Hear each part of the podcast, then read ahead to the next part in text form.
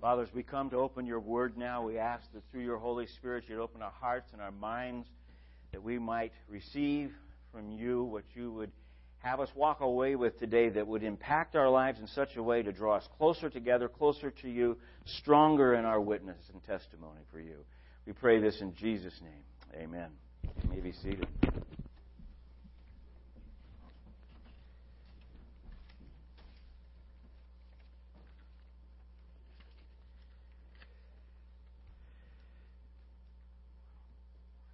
I need to uh, let you know that the daily bread for June, July, and August are here.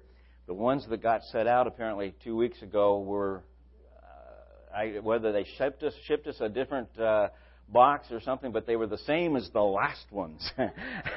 so these are the right ones now. So they're out there in the foyer and the, the counter out there, and they're on the table on the other side of the wall. So be sure you get those. Remember, feel free to take some extras uh, to people that you know, neighbors or shut-ins, uh, that might enjoy having those as well. We're going to be sharing from the book of Matthew this morning, Matthew chapter 5. We've been moving around this as to getting started in this, the Sermon on the Mount. And we're going to start with verses 1 and 2 this morning chapter 5, verses 1 and 2, book of Matthew. Seeing the crowds, Jesus went up on the mountain, and when he sat down, his disciples came to him.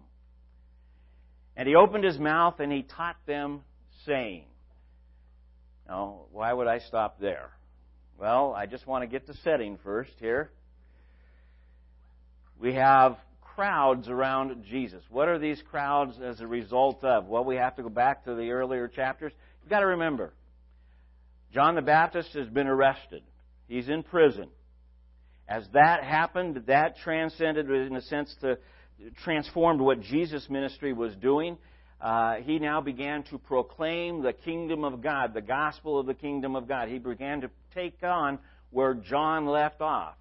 And so, in the area of Galilee, around the lake, and up and all around that area, he started preaching the gospel of the kingdom of God.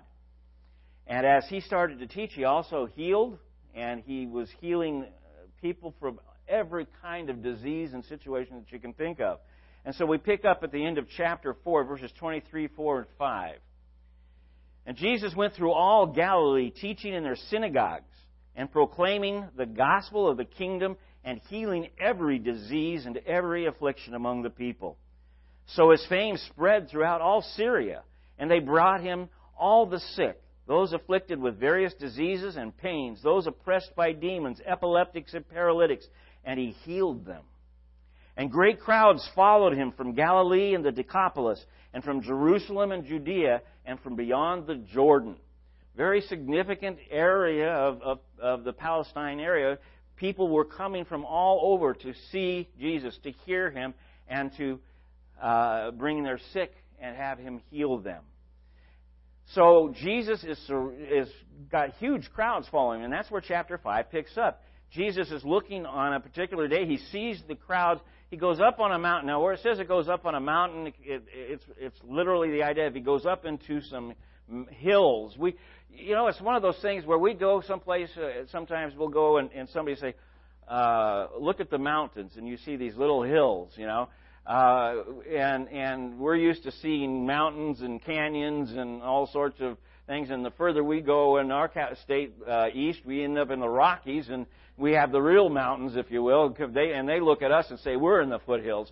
Uh, so, with all of that in mind uh, it's not quite the same as what we would consider, but still, he, he, he goes to an area where he feels he can teach this crowd. And so he moves to this, this area and he's, he's found a, what I would say a suitable place to teach, and he says he sat down.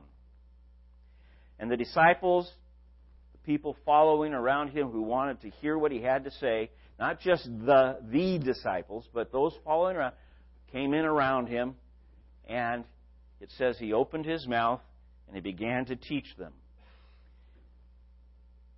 Now, if you're like I am, you, you see, he opened his mouth. Of course, he opened his mouth if he's going to teach them.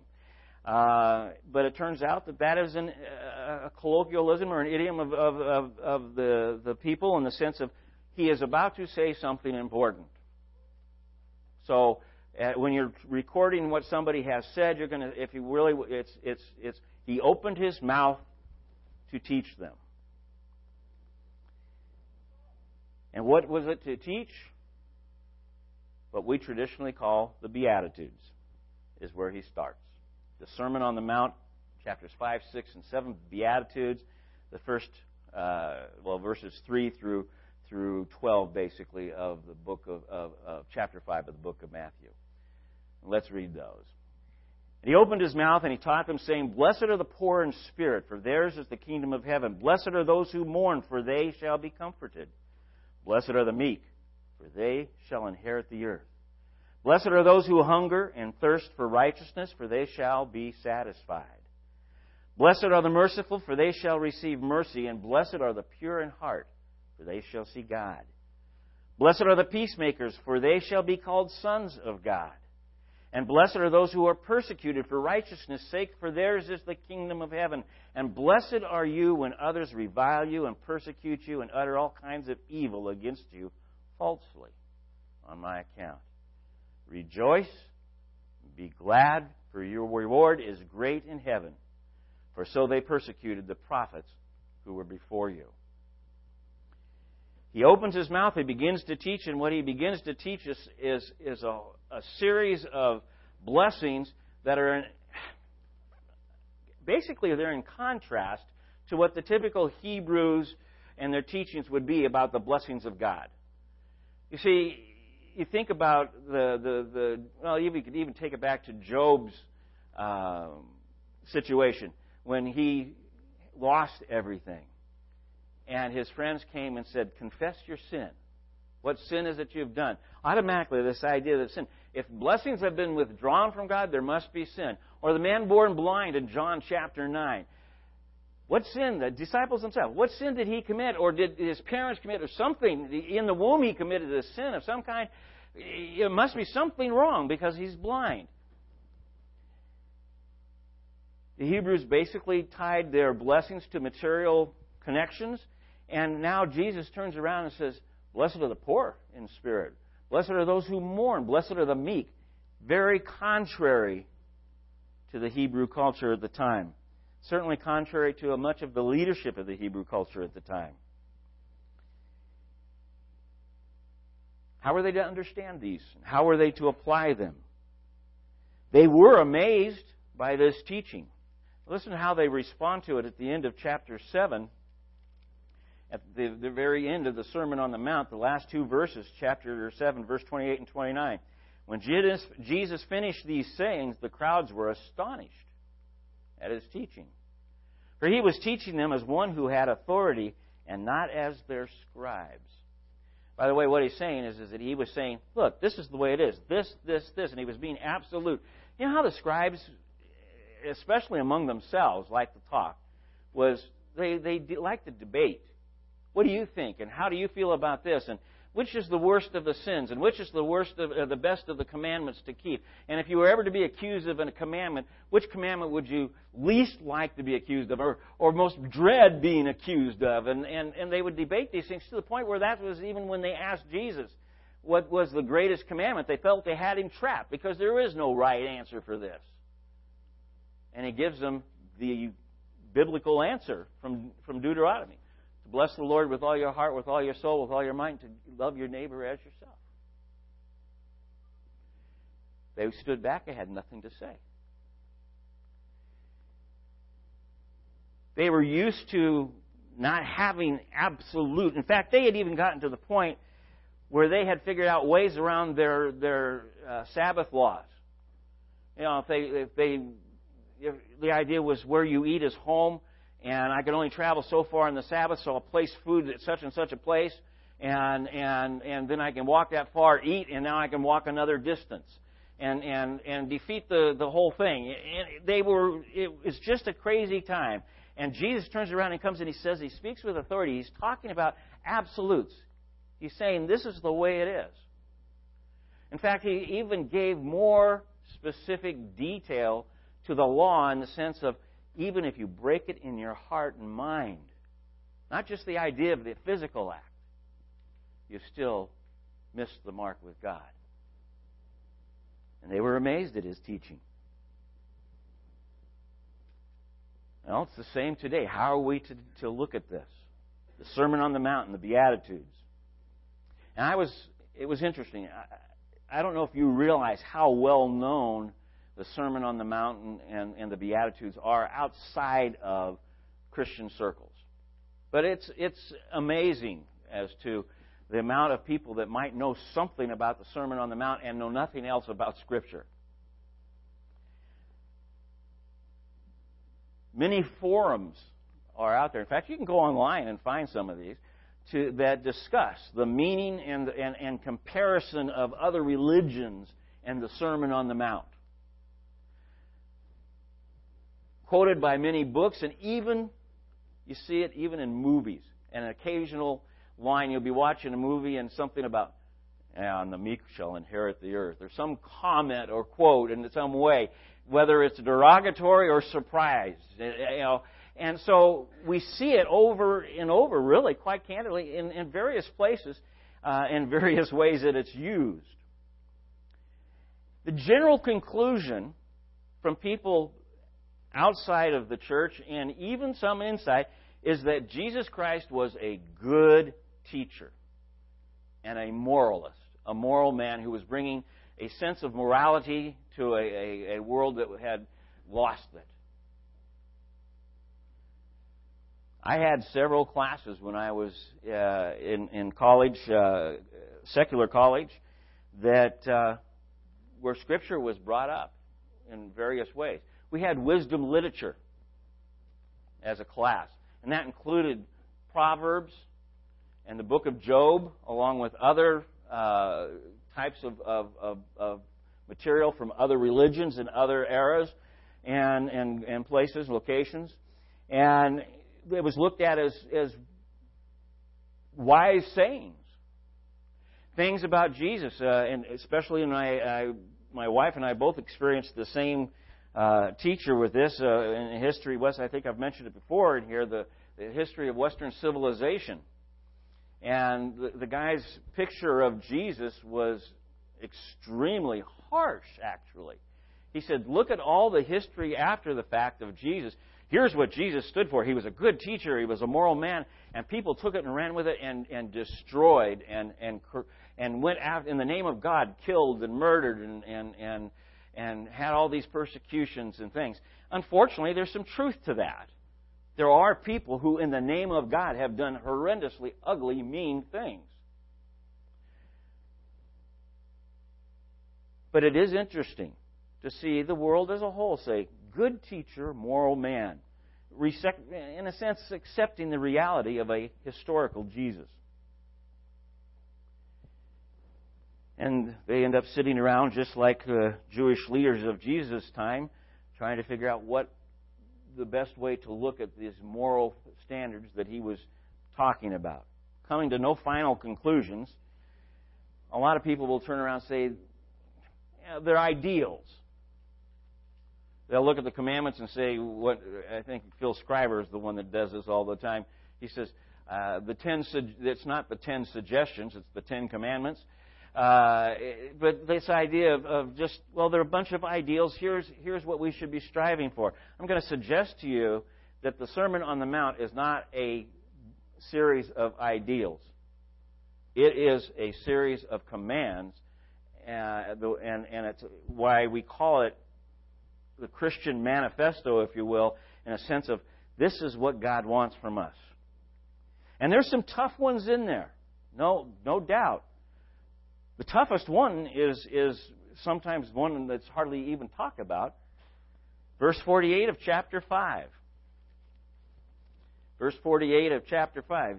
Therefore, you must be perfect as your heavenly Father is perfect. You must be perfect as your heavenly Father is perfect. Well, the first thing you want to know is a definition for perfect, please. No evil. No darkness.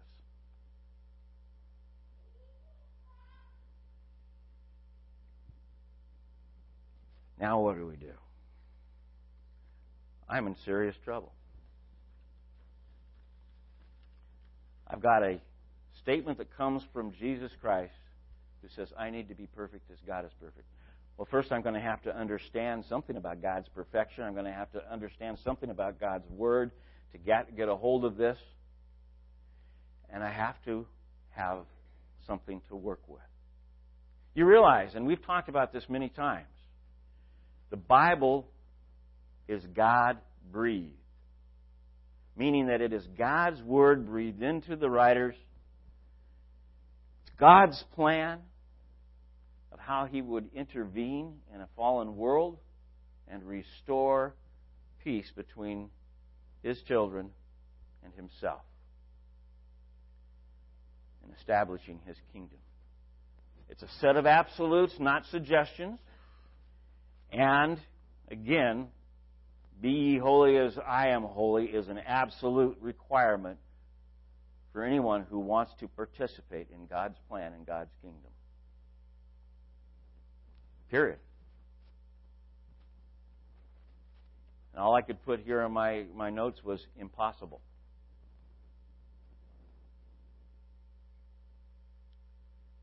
And then it was one of those things that just kind of comes together as you think about it. This is impossible. Yes, you've got it. Impossible. It is impossible. You've got it. You can't get there, Bob. You're helplessly, hopelessly lost. The conclusion to this is God, if you don't save me, I'm done. Period.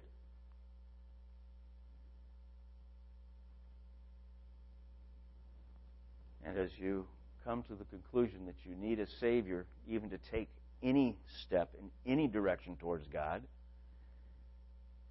and you release, you confess Jesus Christ, the Son of God, your Savior, the gospel message starts to open up.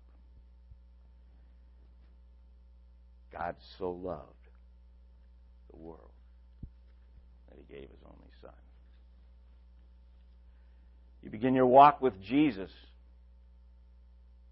And it's impossible to walk with, with Jesus without Jesus in you. You can't walk even like Jesus without Jesus in you. We need the indwelling of the Holy Spirit. When you first confess Jesus Christ as your Savior, God puts a gift in you the gift of the Holy Spirit. It's not something that happens afterwards. It's as you confess, the indwelling of the Holy Spirit comes, and you begin to understand the Word of God. The Bible tells us very distinctly that without the Holy Spirit, you will not understand the Word of God. Look at 1 Corinthians chapter 2.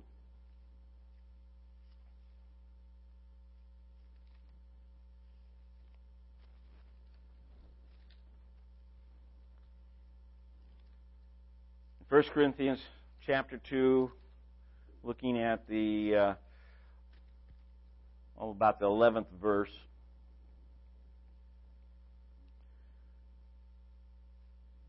Who knows a person's thoughts except the spirit of that person which is in him.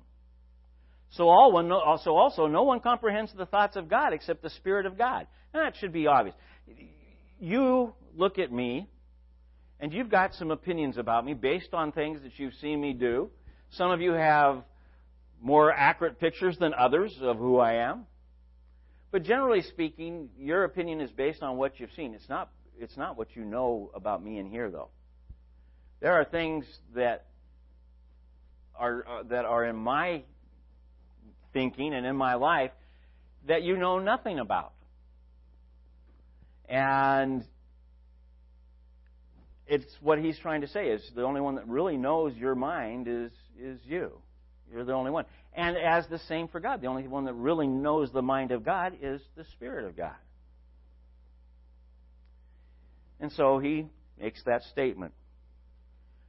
For he who knows a person's thoughts, except, who knows a person's thoughts except the spirit of that person which is in him. So also no one comprehends the thoughts of God except the Spirit of God.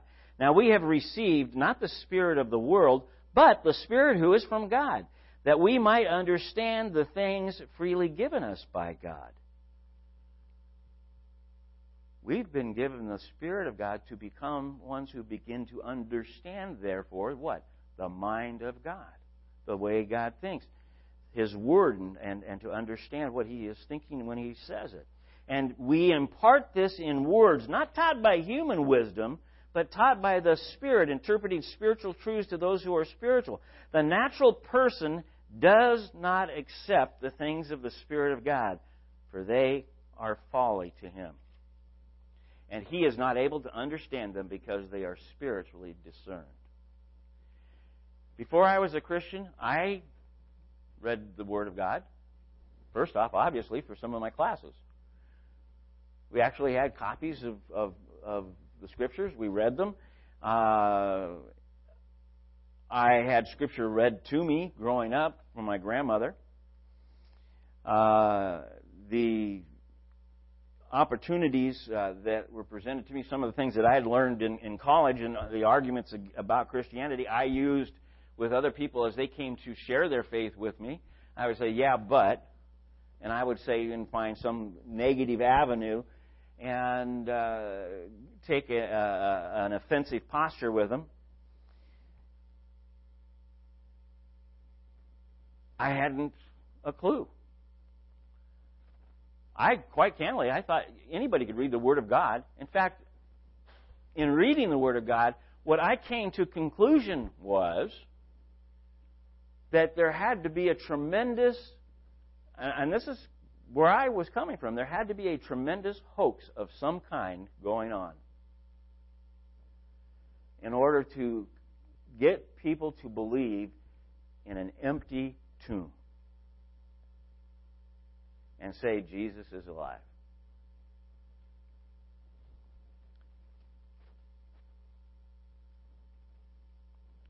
God starts to open my eyes. You've heard my testimony many times. And the next thing I know, I'm challenged to read the Word of God, just receiving the idea that they believed what they were writing. That's pretty innocent. I'll try it. I didn't understand it. I still couldn't figure out the resurrection. But you know, it became obvious to me that Matthew, Mark, Luke, and John believed what they were writing. They weren't trying to pull one over. But then I devoted the next year and a half to trying to figure out why. And I finally came to that conclusion that, and I believe it's because the Holy Spirit was, was now taking charge. He was opening my eyes and, and, and assisting me at every turn to come to the conclusion that there was an empty tomb. And if it hadn't been empty, the Romans and the Hebrews would not stood aside and said, you know, and accepted this, this story. They would have brought a dead body out.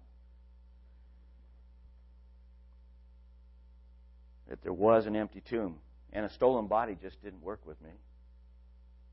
How in the world would trained guards from a Roman dispatch group with their swords and all who were supposedly asleep know that the disciples stole the body and saw it, you know, I guess woke up at the last minute, and couldn't outrun them as they carried a dead body to make sure that that that that not you know that it was restored to the, the situation the way it was restored to the way it was supposed to be, the body back in the tomb. Finally, at that point where you say, God, you must be who you say you are. I don't understand it all, but open my eyes.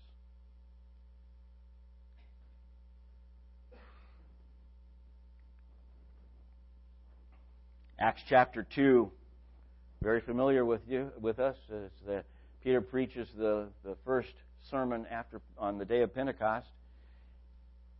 And at the conclusion of the sermon in verse 37, the people are saying, What must we do? Jesus, and he says, Repent, be baptized, and receive the gift of the Holy Spirit. 3,000 people that day did.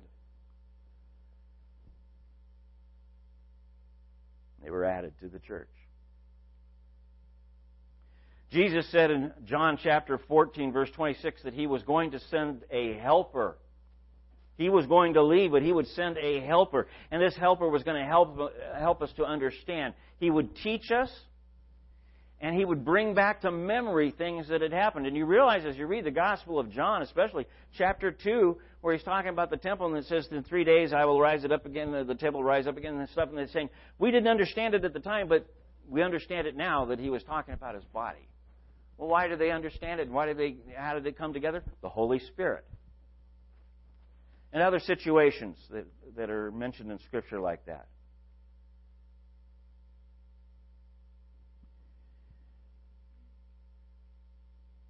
Jesus promised the indwelling of the Holy Spirit to help us, just to draw him into him, to, into close into him, to understand his word, to become stronger, to have the power to live a life that suits, that follows him.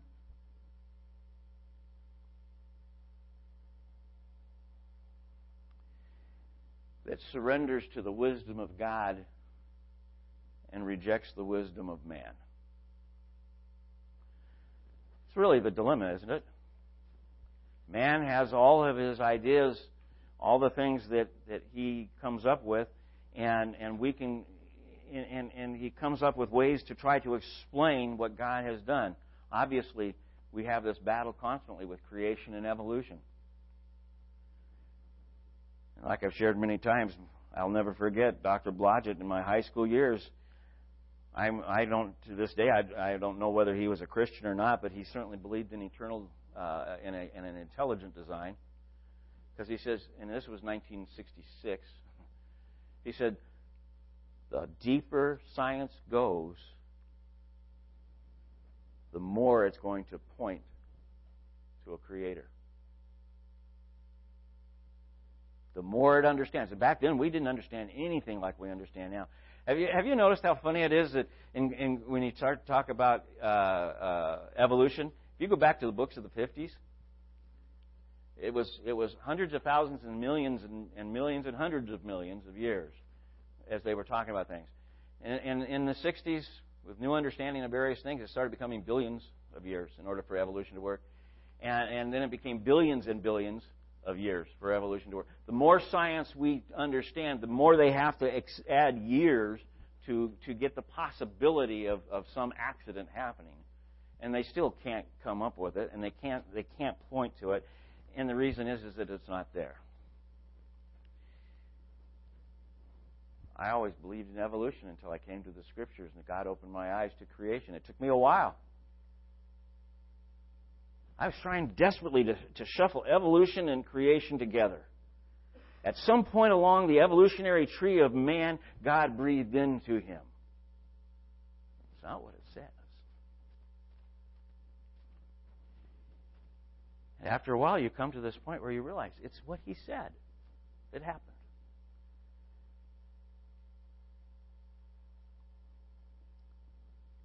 The wisdom of man pushed away as the wisdom of God takes its place. For all who hear, believe, and confess the Word of God and, and the Son of God as their Savior, the Holy Spirit takes up residence. Ephesians tells us that we have the Holy Spirit as a, as a seal, as a guarantee of what God has done and is going to do in us. And now, you can read the Sermon on the Mount. And it begins to shape our thoughts and transform our minds and change our priorities. You see, what I'm trying to suggest to you is the Sermon on the Mount is going to be worthless as, uh, as a piece of literature or any other way of looking at as a piece of morality or, or a good teacher's words. It's going to be worthless without the indwelling of the Holy Spirit along inside you as you read it. And I'm going to suggest to you that not just the, the, the, the reality of the indwelling of the Holy Spirit, but prayer as you read it. Any part of the Scripture, prayer saying, God, through your Holy Spirit, illumine me, bright, lighten, give me light, understanding of what your Word is saying and how it applies to my life.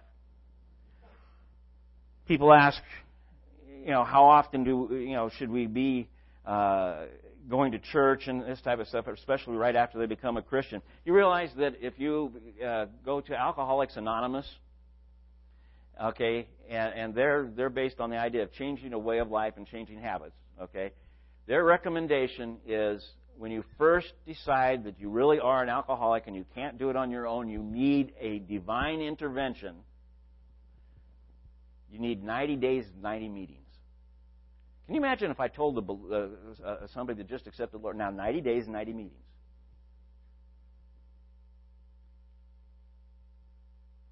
Think about it. We've got people in the world sometimes far more committed to finding out where they stand with things than we, you know, 90 days, 90 meetings. I don't know. Isn't that about the total of them? That's more than than than once a week. you know, that's more than a year's worth of meetings. In in you know, I don't know. Uh, I thought Christians went to church on Sunday mornings. I'm going to suggest to you that we should have 90 days and 90 meetings, but you can do that through the Word of God. Isn't that amazing? Reading the Word of God daily in prayer. In fact, I'm going to suggest to you A.W. Tozer's position. It doesn't matter what you read, whether it's the newspaper, the Greek classics, or the Word of God, you should read it in prayer and on your knees. He used that picture figuratively. He knew that you wouldn't always be on your knees reading these things. But what he was trying to say was in an attitude of prayer, even when you're reading non Christian stuff, it should be an attitude of prayer and asking God to protect you and to reveal to you the things of His kingdom. And it's amazing, even even what you see, and you, it's it's a whole different way of looking at things.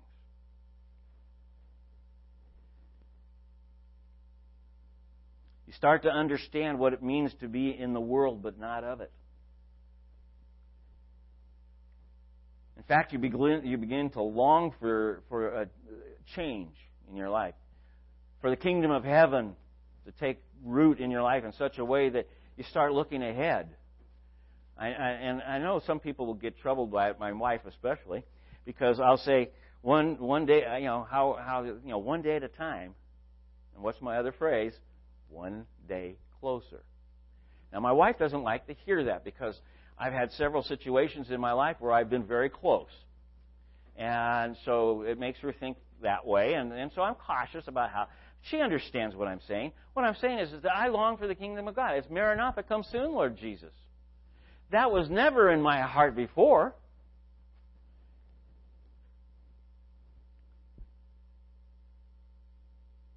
The Holy Spirit brings understanding. He brings, brings desire. He brings strength. He brings power to our lives to live for Christ. Step by step, line by line, precept by precept, we start to become something different than we were. People who saw me early in my Christian walk and my family were waiting to see when it would fall apart. What is it that's in it for Bob? when I started doing weddings in my in my in my family. My uncle asking, and you've heard this before. My uncle asking, was it legal? What's in it for Bobby? It wasn't until my dad's funeral that I had finished preaching that he came up and said, "You really believe this stuff, don't you?"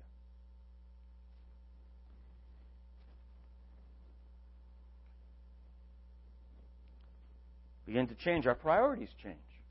Things that were important to a, before you were a believer to become unimportant to you.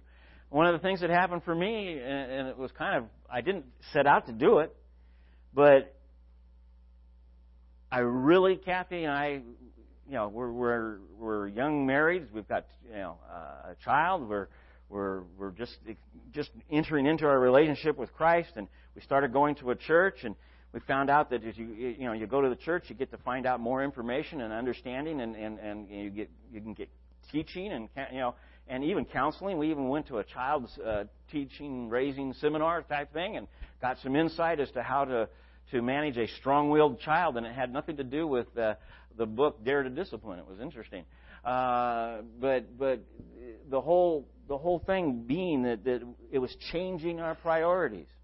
I used to autocross. I don't know how many of you are familiar with autocross. How many, uh, are you familiar with Gymkhana? Horse Gymkhanas, where they race around barrels against the clock, time, time against the clock. Well, this is similar. You race around pylons in a car against the clock one at a time and you have different classes of cars and different you know groups and stuff like this. And I, I had a uh, initially I had a, a TR3 1962 TR3, and then I had a 1963 Sunbeam Alpine, and I loved doing that. Saturday would be the the qualifyings, and Sunday would be the, the finals. And if I could find one anywhere geographically close, to where I lived, I would be there. All of a sudden, you skip a few Sundays. This is no joke. All of a sudden, I didn't intend it to happen. It just was one of those things. My car is up on blocks for uh, when it's the season's off, and I and I've got it covered and, and all this kind of stuff. It never came off the blocks that year.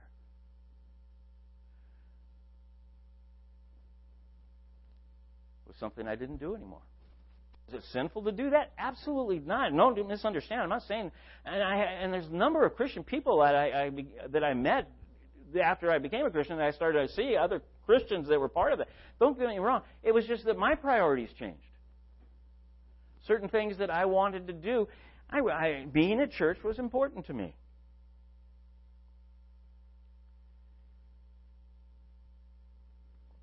Priorities change a transformation starts to happen. The love of God for us and in us begins to reveal itself in such a way that all I could write down is what an adventure. I went from not sure what life was for to a quest. Two major quests I am on in my life. One, to know God as much as I possibly can. The second one is to know my wife as much as I possibly can. God is the infinite creator of the universe. I believe we will spend eternity knowing God and learning about Him. My wife is created in His image. And I am still, after 45 years, learning. Some things have changed. Her favorite foods aren't the same. Her favorite colors aren't the same. Amazingly, she's pretty much the same size as when I married her. But uh, I'm not. But I want to know her. I, I so are you familiar with a guy by the name of Brother Andrew? Wrote in the in in, in the, in the 16 1500s, I think it is. But anyway, one of the things that he wrote was, you know, they had he was a monk, and and, he, and monks had to police the the grounds, you know, picking up anything that needed was out of the place that it should be, and it was just automatic. You're walking along, and you're in the pathway. All the straw was to be in the in, in the garden side. If you saw a piece of straw, you were to stop, pick it up, and put it into the garden as as kind of a penance, you know, trying to please God attitude.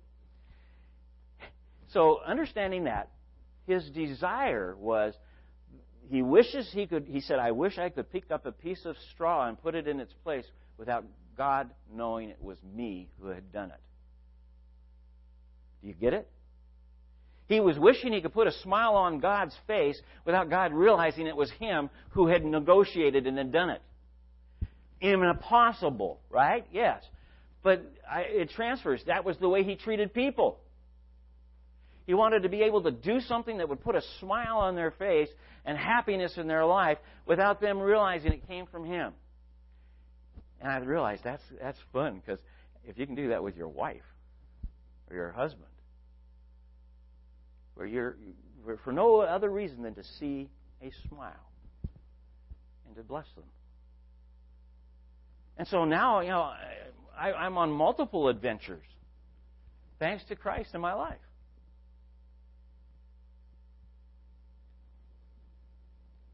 And I have had ups and downs.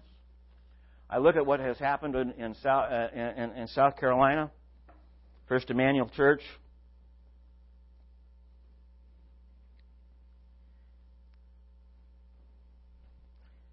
And you are blown away that anything like that can happen. Although I have to confess, I'm no longer surprised what man can do to man, man's inhumanity to man all through modern history and in my lifetime alone. But still, one of those places that you want to be safe is church.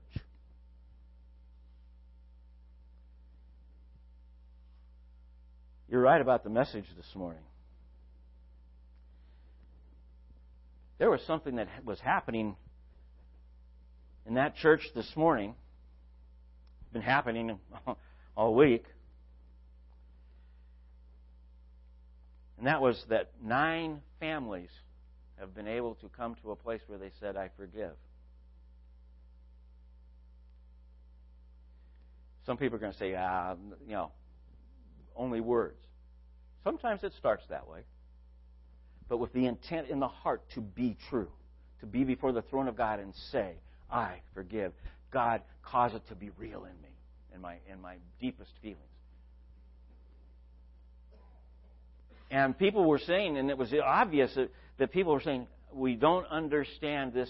We just don't get it. We don't understand how this works. You have the announcers kind of troubled, not sure what to do. Of course, they were doubly troubled this morning because they had an agenda that was given to them, and they said, in a few minutes, the pastor will preach. About half an hour later, in a few minutes, the pastor will preach. later on, in a few minutes, the pastor will preach. Uh, they weren't used to Southern Gospel churches. That's just you know, and and uh, but when he did, and I didn't get to hear all of it. He said they're confused. They don't get it. They don't understand. I thought it was so tied with what I was going to say this morning. Why don't they get it? Why don't they? Because they don't have the Holy Spirit in them. And he put it this way: they don't know my daddy. They don't know my daddy. They don't know our daddy. If they knew him, they'd get it. You see, it's the same message. If you know God, if the Holy Spirit's in you, you get it. And so as we come to the Beatitudes, the first thing we have to be sure of is that we know that we're in a walking relationship with, in a working relationship with God, that we have the Holy Spirit in us. And then that we pray that the Holy Spirit will enlighten us. Or it's just going to be some good teaching with some moral words. And you won't get it. So that's why I wanted to start with this this morning. Jesus opened his mouth and taught. He starts to teach. And, and I was thinking, uh, Oswald Chambers, uh, in, in his devotional books, in, in, in, in his daily devotionals, one of the things was, was talking about the idea of, of Jesus must be your Savior before he can be your teacher. As I was, in fact, I was, I was reading that this week. Jesus must be your Savior before he can be your teacher. And you must have the Holy Spirit before the teaching of Jesus will be real to you. And, and God works in a concert of ways to make it happen. And, and, and, and today could be that. I, I, I have, um, cautious to ever assume that everybody has a personal relationship with Jesus Christ that I'm preaching to, even if I've known you for years. And and I never was that way until I met a gentleman, 84 years old. Um, we met on a bus to Mexico. He was a retired dentist and he was going in with a clinic that I was going with to do some work in Mexicali. It's really interesting. He got my attention because he was talking about his high school teacher. I want to see how God orchestrates things. He was talking about his high school teacher. And uh, I couldn't help it over here. And I turned over to him and I said, "Gosh, uh, Carl, that sounds sounds just like my grandfather." He said, "Oh no, it could be your grandfather." He, I'm talking about uh, Art Hapgood in, in Lompoc, California. My grandfather. He went to school with my dad. We caught up on old times.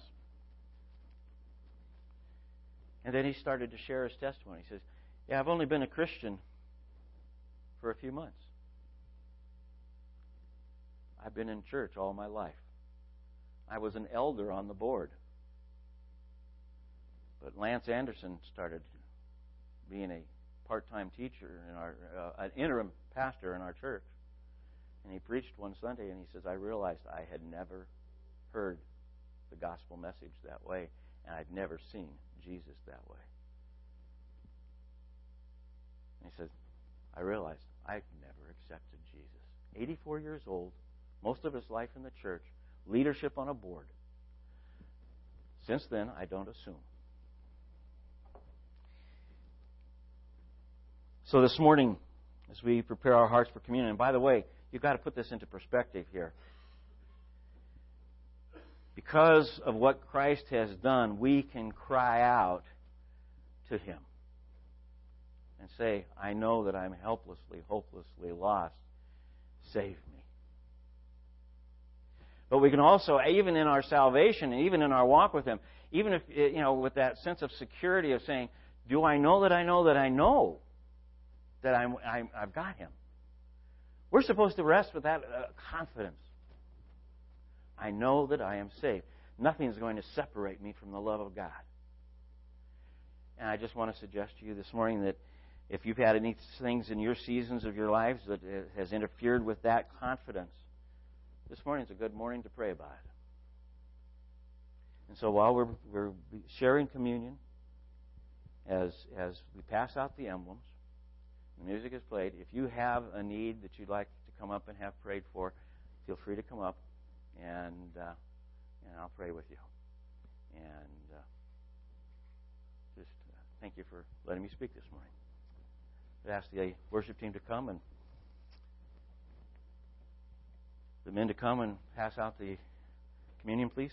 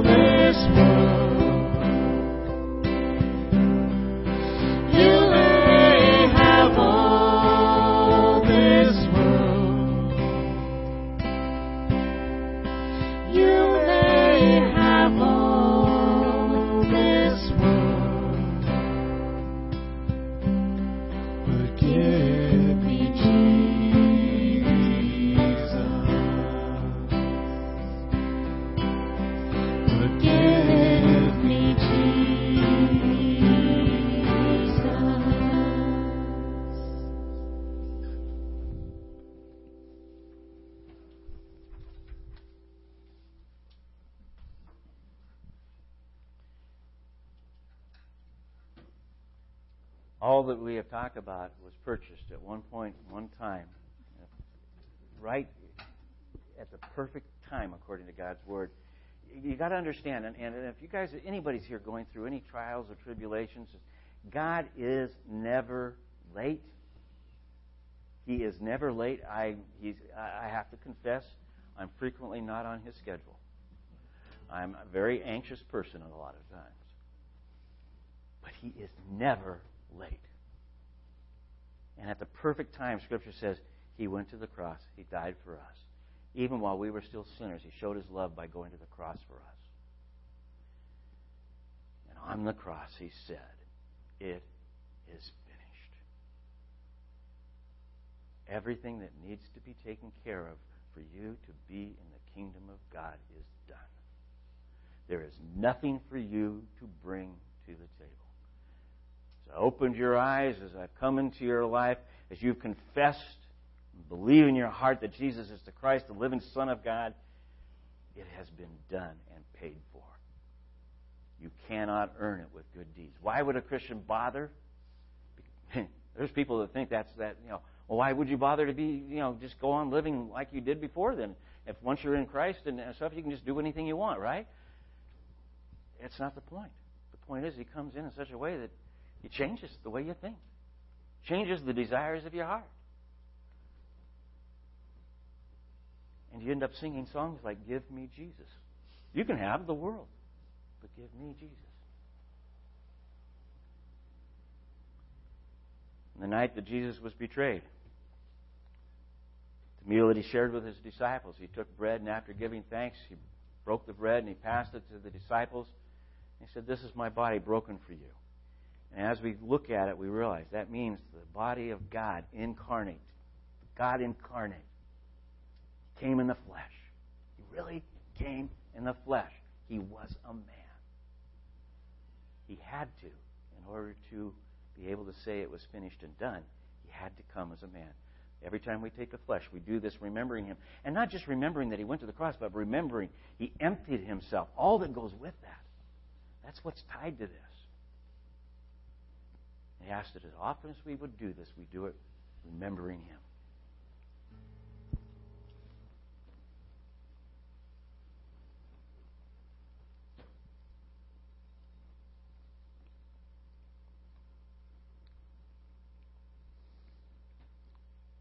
And as a man truly in the flesh, he could experience death. But it required the spilling of his blood, the pouring out of his blood. Life is in the blood, according to Scripture. And so he said, This is to remind you of my blood. So he took this cup at the end of the meal. He said, As often as we drink it, we're to do it in remembrance of him until he comes again. It has purchased the covenant of grace.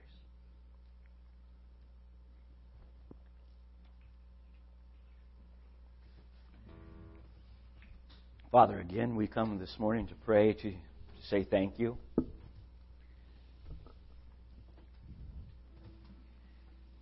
But we want to say thank you in such a way, Lord, that is, is consistent with what you've done for us. And so the word has to have a bigger meaning than just thank you in the way we normally use it. We come to you with grateful hearts, knowing that you have done for us what we could not do for ourselves in order to open the kingdom of God to us. Not just for a moment, not just for a day, not for a week, but eternally. You say, in your word, absolutely nothing can separate us from your, your love. Thank you. There's no condemnation for those who are in Christ Jesus. Thank you. We are joint heirs with Jesus and we will share his inheritance. Thank you. And it's all because of the words, it is finished on the cross. Thank you. We ask, Lord, now that as we also recognize not only your death and your burial, but we recognize your resurrection as the proof that you are who you say you are. The tomb was empty. You are alive. You are at the right hand of God. We have the indwelling of the Holy Spirit. Thank you. Mm-hmm. And we ask, Lord, that you would go with us, causing us to be stronger every day, closer every day, not just to what you're going to do, but closer to you every day. Put us on that quest to know you better. And again, thank you for your grace, your mercy, your love. In Jesus' name, amen. amen.